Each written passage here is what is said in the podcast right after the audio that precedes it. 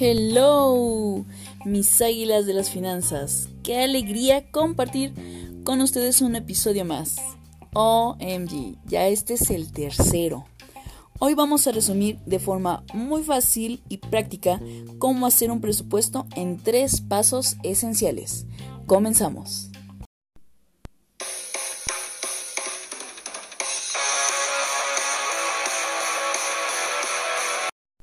A ver, águilas. El presupuesto mensual nos ayuda para dos cosas. Control de nuestras finanzas y planeación a futuro. Habiendo aclarado esto, vamos por el primer punto.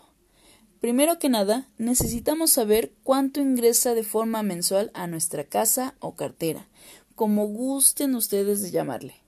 Aquí hay un punto importante. Si eres freelancer o trabajas en un negocio donde tu ingreso mensual no es fijo, debes de tomar en cuenta el mínimo de ingreso mensual. Jamás, jamás, pero jamás tomes en cuenta el más alto, porque no estaríamos siendo reales, ya que habrá meses más bajos y otros intermedios, así que toma en cuenta el más bajo para hacer un presupuesto mensual. Paso número 2. Durante una quincena, mantente anotando todo lo que gastas. Haz dos listas. Gastos fijos, que son renta, pago del coche, hipoteca, luz, gas, etc y otra lista con gastos variables, comida, saliditas de entretenimiento, despensas, cenas y cosas así. Por cierto, si tienes suscripciones a aplicaciones o servicios mensuales, no olvides anotarlos. Y por último, suma todos tus ingresos en una columna y suma todos los egresos o gastos en otra columna. Ahora, vas a restar tus gastos de tus ingresos.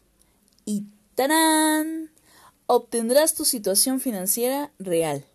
Si no te sobró nada y no ahorraste, no invertiste, no dejaste dinero para imprevistos, déjame decirte que, Houston, tenemos un problema.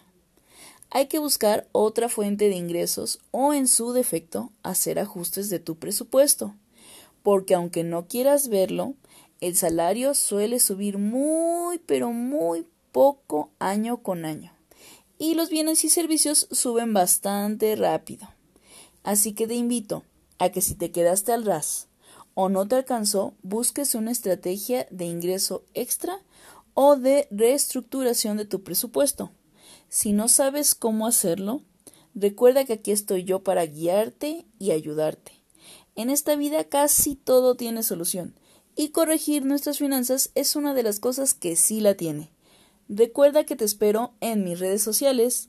Siempre podrás encontrarme como CC Montalvo, donde encontrarás más tips, estrategias y mucho contenido para tu aprendizaje financiero. Así que con eso me despido, mi águila de las finanzas. Cuídate mucho y recuerda, ser más astuta que valiente. Bye.